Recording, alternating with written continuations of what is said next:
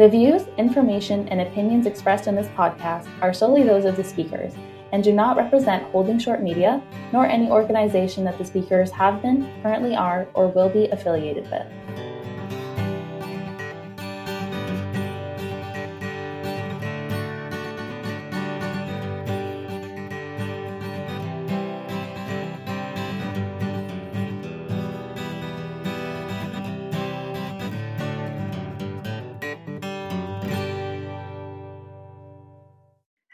Welcome to the Holding Short podcast. I'm your host, Laura Matheson. Today we are joined by Christine Mortine. Following a 25 year career performing, teaching, and conducting classical music, Christine Mortine switched from conducting instruments to flying by them. Christine is currently a FAA appointed designated pilot examiner who continues to find time for dual instruction, especially tailwheel endorsements. Prior to the COVID 19 pandemic, Christine was an AOPA safety seminar presenter and flight instructor refresher course instructor. She owns a Cessna 185, which she enjoys flying throughout the United States, in addition to her newly acquired Super D Decathlon used for dual instruction. Always investing in the general aviation community, she has served as a board member to local EAA and 99's chapters. She is a current board member of WOSU Public Media, the National Parks Conservation Association, and Professional Pilots Association. Educationally driven, Christine chairs her local 99 Scholarship Committee, is a tailwheel endorsement contributor for the Ladies Love Tail Dragger Scholarship, and donates sightseeing flights in her spare time. Christine has flown for Angel Flights, Young Eagles, and was a hospice volunteer. One of her favorite volunteer roles is as Ohio State Liaison for the Recreational Aviation Foundation, which combines her love of the outdoors, hiking, travel, adventure, developing local airfields, and hanging out with other adventurous pilots. I could not be more excited to have her join me today. Welcome, Christine. Thanks. Great to be here, Laura. It's great to have you. All that to say, how did you get your start in aviation? Well, like so many of us, I was enthralled with flying since I was a little girl. I mean, always looking up. And when I was 14, I raised money, and my parents let me fly to Scotland by myself to visit family there. And at that time, the rules and regs were a little more relaxed, and I got to go up and hang out in the cockpit with the pilots, and that was wonderful. But life had a different uh, path for me. And I actually didn't start flying till I was 45. And that was my husband who heard me talk about aviation. He gave me an intro flight, and boy, does he rue the day because uh, we haven't stopped since. now, having the opportunity to be up in a flight deck, do you think that was the moment that you knew that you definitely wanted to pursue aviation down the line? No, it reinforced it.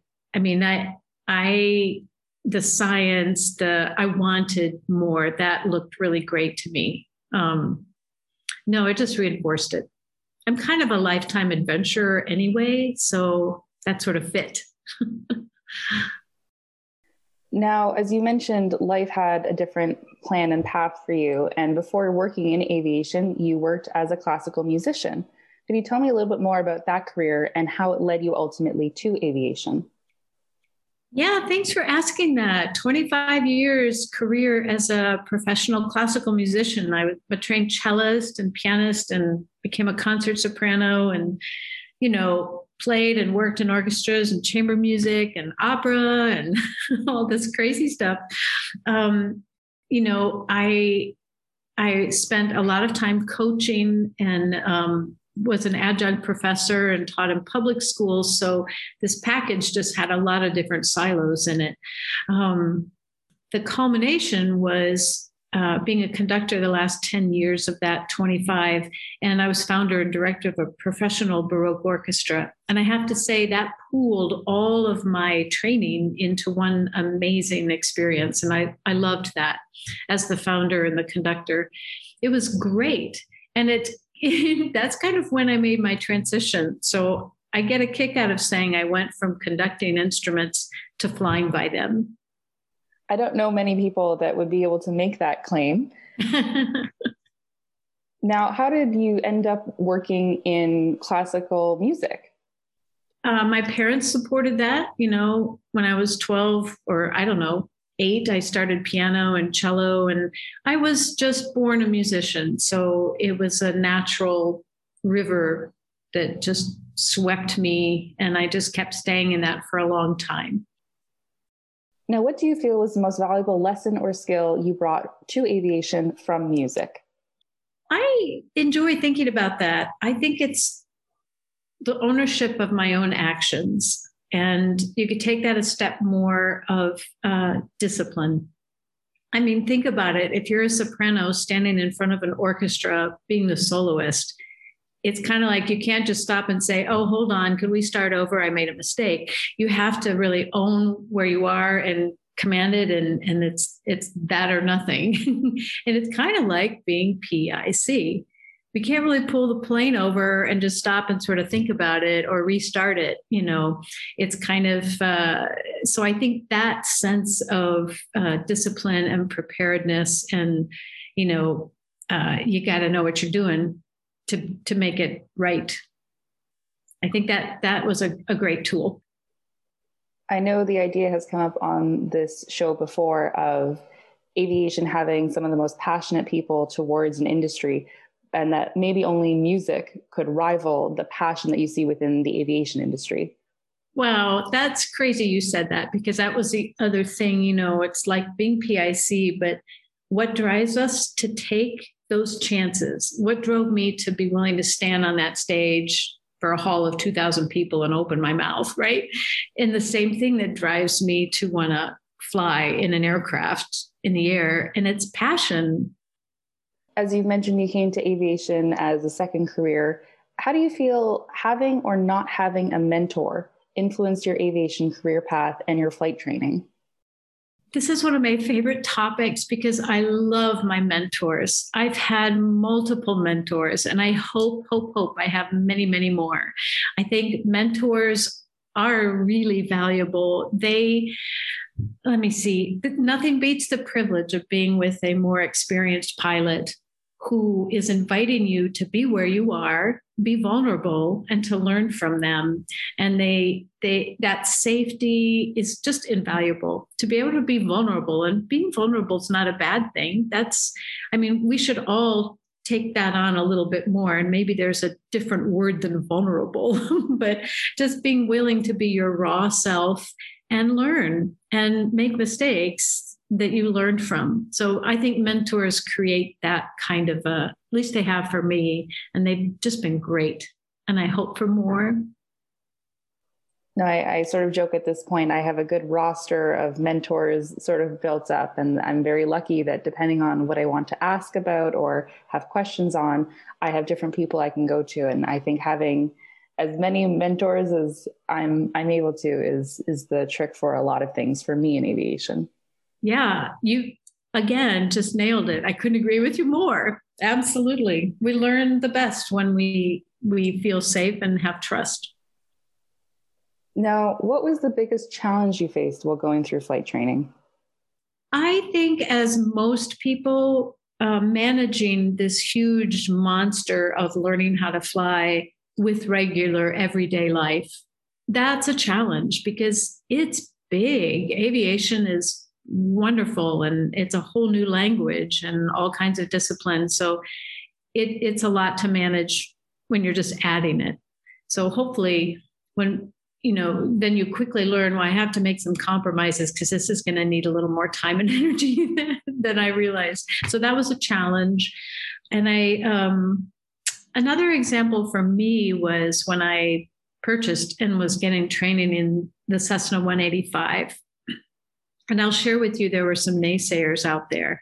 Now, they never said it to my face, but my mentor and my instructor, who was giving me the time that insurance required, which I'm glad insurance required that much time, he shared with me about those naysayers. He said, I, I wasn't sure I should even tell you. I'm like, well, I'm glad you did. You know, that's fine. And then I didn't know what to say. And he said, Well, Christine, you know what we're going to do? We're not going to say anything. We're going to show them and that was great. That was a little challenge, but I understand, and and uh, everything's fine. how do you feel coming to aviation as a second career maybe influenced the way you approached flight training and studying?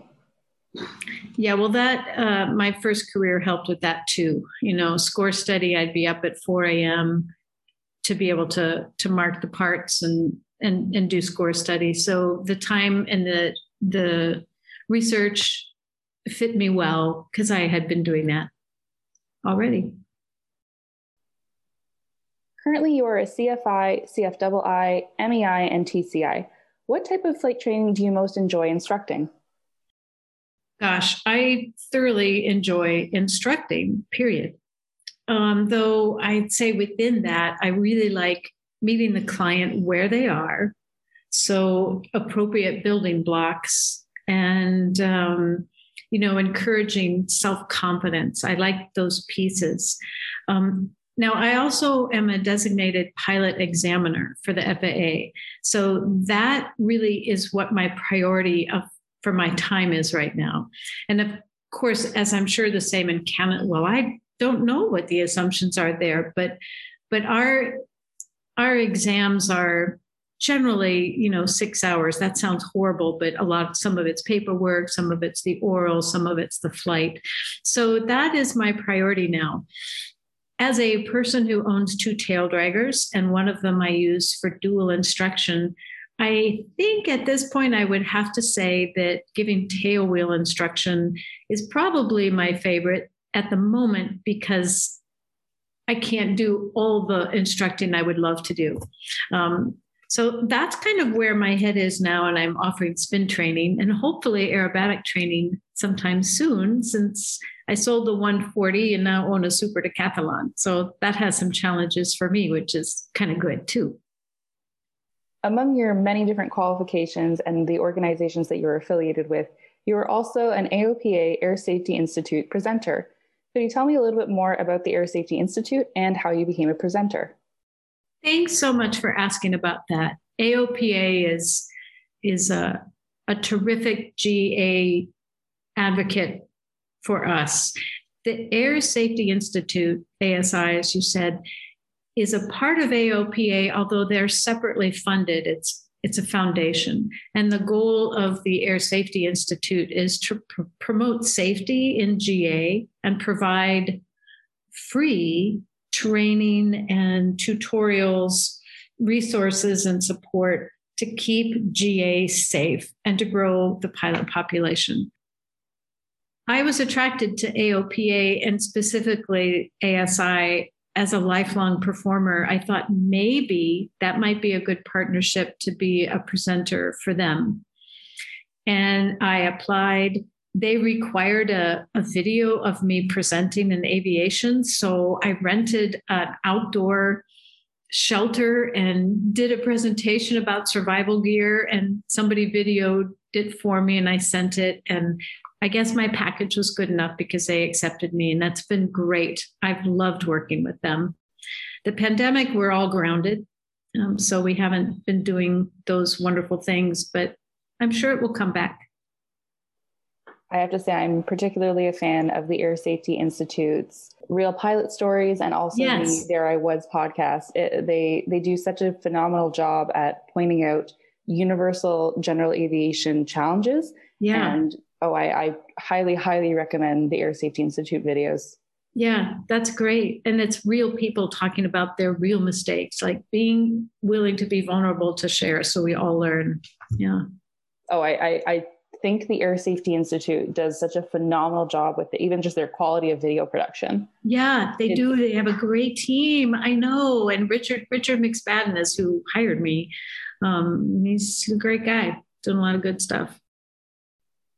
Now, the organization Ladies Love Tail Draggers has annual flight training scholarships for women, ranging from seaplane endorsements, mountain flying checkouts, and tailwheel endorsements. How did you become involved with this organization? Oh my goodness, as a woman owning a tail dragger, it was wonderful. We do fly ins once, at least once a year, and it's pretty cool to meet a, a bunch of women who run and fly tail draggers. Uh, Judy Birchler was like standing around thinking, hey, are there any women that do this? Because she kept meeting all these men that were tail draggers. So she founded the organization and it's it's got a, a nice, lovely following. And um, yeah, it's really great. Now, with regards to the scholarship element of Ladies Love Tail Draggers, how did you decide to have a scholarship and donate your time and expertise to the organization?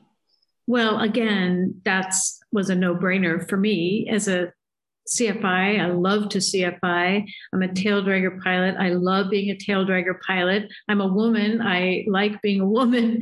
That was just a win-win. And um, you know, giving, always giving is important in GA. Now it's also my career, so you know I have to balance that. But that was a no-brainer. Very exciting. Now, what advice did you have for a pilot considering a tailwheel endorsement or checkout? Right. Well, uh, getting your endorsement is just kind of the beginning of the journey. The endorsement for us, I think it's 61.103, really requires that the pilot demonstrate the different types of landings and takeoffs and go arounds and crosswind landings and takeoffs. So it's it's what you learn in that particular tail wheel.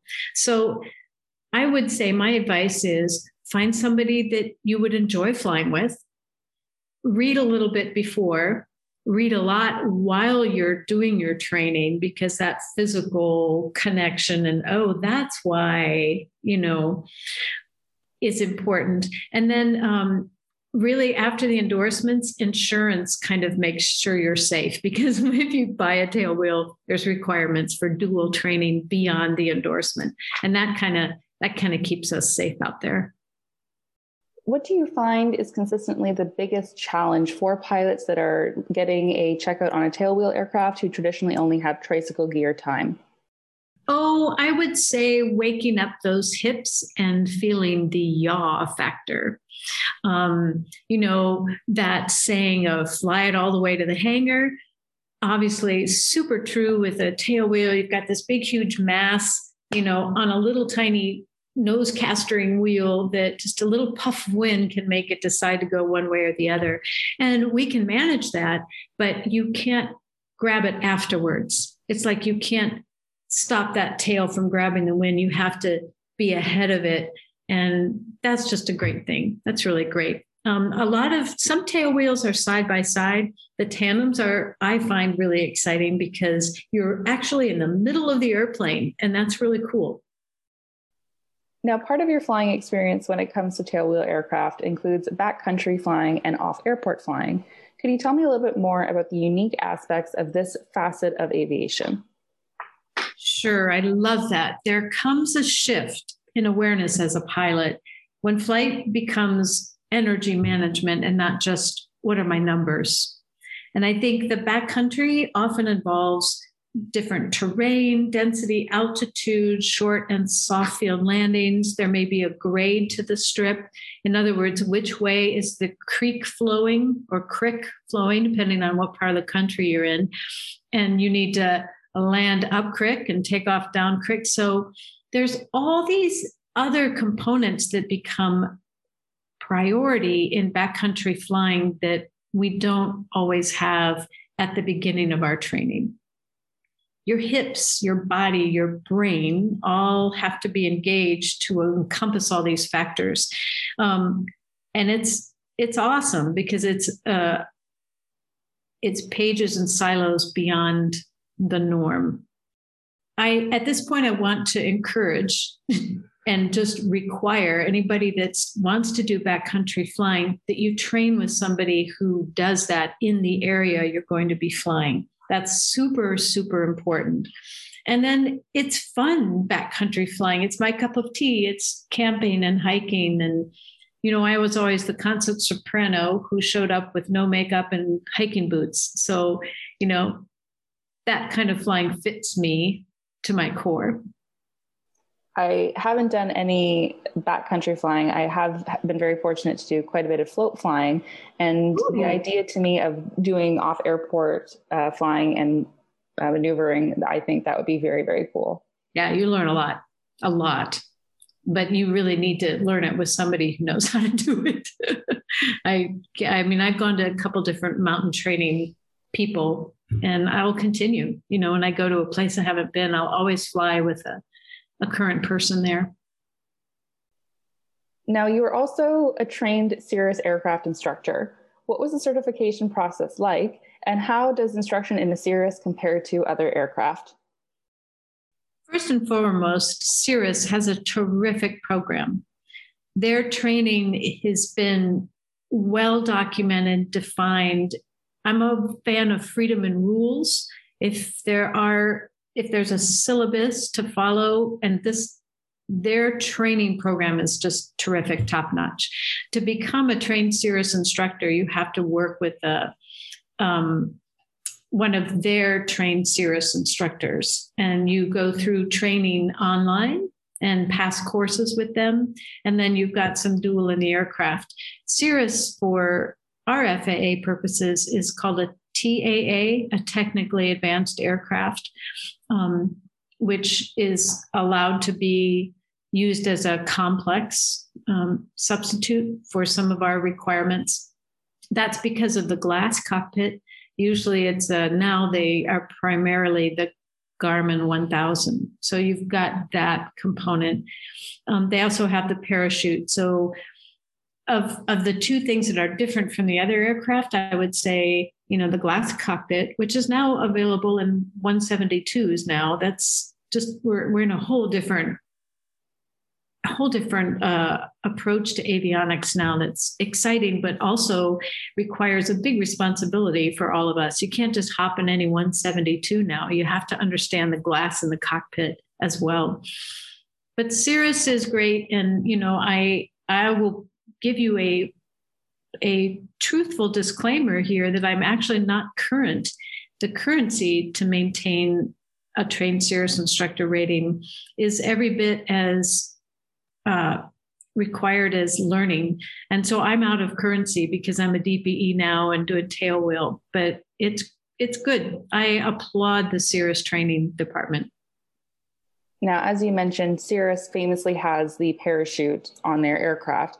How does how do you feel knowing that there is a parachute on your aircraft maybe influence the way you approach it as a student and also as an instructor?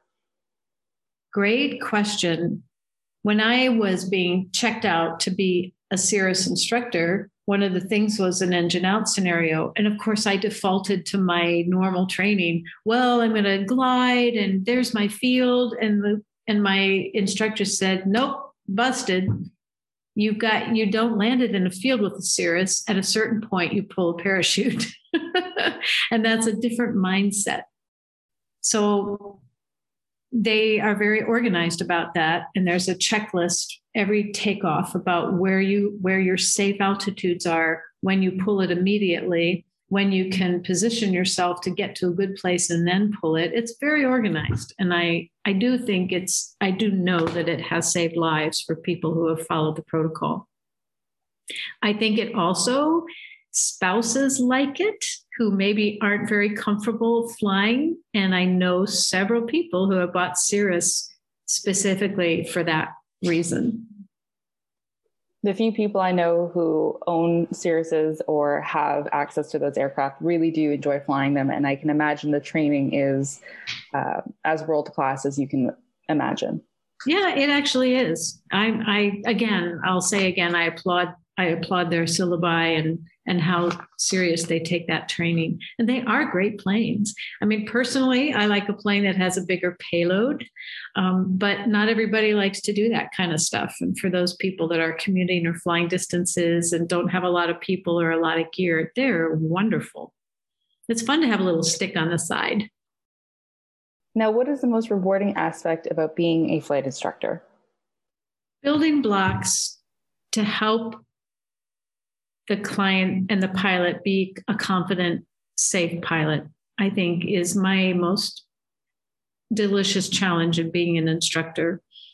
I like helping students get over the hump, you know, or figuring out how to make the equation of their life be able to be a pilot, a safe, current pilot. And I like encouraging my students to have meaningful flight you know how is this going to eh, be a part of your life and your family's life? And how are, can you get a part of your ga community and you know connecting people? So you know they've got their license and then they're using it for really cool things. Now what advice did you have for someone starting an instructor rating? Oh i traveled to an award-winning cfi for two weekends I went, I f- flew to that person, spent the whole weekend. They gave me eight hours on Saturday, eight hours on Sunday. I did that for two weekends. And that gave me a chance to really submerge myself in the materials and the learning lesson plan flows and content. And um, that was great. But, and then I went home and converted all those lesson plans into my own handwriting. So I practice that flow for myself. And I think uh, it's important to remember that not everybody learns the way you learn, and to be aware that you need to be aware of all of the senses and and provide those for your students depending on what works for them. Some people need to hear it and see it. Some people just need to read it and they don't want to sit around and do ground school. you know, some people need the ground school and need that conversation for it to become a part of them. So it just depends on the client. Um, and I, I think I would reinforce how important a post conversation and a debrief conversation is always important and must be a part of that. And if that means you fly less to make sure you get that post and and D that not to minimize that. Um, that helps the brain to know where you're going and what you did and what's next.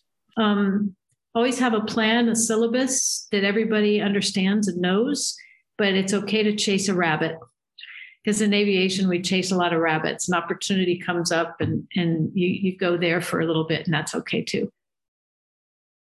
Now, who is someone in aviation you admire and why? Well, I admire career pilots who keep and practice stick and rudder flying. I admire uh, Don as an example. He was one of the first 747 pilots, yet, till he passed away recently in his 90s, he could be found in a red barn on a grass strip in Ohio tinkering with tail wheels. I mean, or Lynn, who was a corporate pilot, a military helicopter, lifelong, who gave me my tailwheel endorsement in his Citabria. I admire those people who have made it a career and flown the big boys, but come back to the stick and rudder. I, I like that. There's a woman named Carol Ann Garratt who her mother died of Lou Gehrig's disease. And so she decided to fly around the world and raise money for Lou Gehrig's disease. And she did that three times. And she was an award, uh, she did it the fastest, I think, in 2008. I went to Lake Tahoe to do backcountry mountain flying training. It was my second training to do in the Sierras. And she was there doing gliders. She just loved to glide now. She's not doing the power going around the world. But I met Carol Ann. She gave me a book. And, you know, there are so many people I admire. But I think it's the ones that reached a point that I never will because I started this too late in life. I'm not going to fly over the pond. I'm not going to become a military pilot, but I am making GA my silo. And I love the people that have done the other stuff and still come back to stick and rudder. They still come back to that original passion. Now, would you please share with me a favorite memory or highlight from any point in your career? I would say one of my highlights was being invited to be a part of the Port Columbus 90 year anniversary celebration. Port Columbus, where my home is, is where Jerrie Mock, left to fly around the world, the first woman to successfully fly solo around the world, in which she did it in a Cessna 180, of which I now own a Cessna 180, 185. So that's kind of cool. But this 90 year anniversary was to celebrate. Um, Charles Lindbergh visited Columbus and said, I want to make this a part of the TAT stop. And so we said, okay, cool. So it was largely his his making that request. So Columbus was on the first transcontinental air transportation called the Lindbergh Line. Um, it was using aircraft and railroad. They couldn't really fly the whole way from coast to coast, but eh, pretty much close to that. Um, so I was invited to be there because I own the type of plane that Jerrie Mock flew. So it was my airplane, and a, a Waco um, was there. We actually had a, a NetJets had the citation there. Um, and then I got to to meet and talk to in a picture with Jerrie Mock's sister, Susan Reed, who was there. And I think I was just so proud to kind of represent a woman, represent a tail dragger, represent um, Jerrie Mock, represent the first transatlantic you know it was just a really nice i felt very proud to be there uh, with my airplane. So i think that was one of my highlights. It was hard to to figure that out because just flying every flight is a highlight but that does sound like it would be a particularly lovely and such a special event to have been a part of. Yeah if, if you don't mind me pigging back on that the original tower that was built in 229 was almost demolished and it's being renovated now and it's going to become the Ohio Air and Space Hall of Fame and Museum. And I've been asked to be on the founding board for that. So I'm pretty excited to, to be involved in that. I was going to say it doesn't sound like there could be many events that would top the the celebration and sorry, rather, that would have topped that celebration. But being part or asked to join, rather, a founding board of Ohio's Aviation History Museum, that's pretty, pretty something. Yeah, that's pretty cool. I, that's a great honor. And I, I promise them I will work hard for them. now, before we wrap up today, where can our listeners find you on social media? Sure. I have a, a personal website, christinemortine.com, where you can see what I do and reach out to me and contact me. Feel free to ask me any questions about anything we've talked about or just say, hey. Christine Mortine, thank you so much for speaking with me today. It was a pleasure, Laura. You're terrific.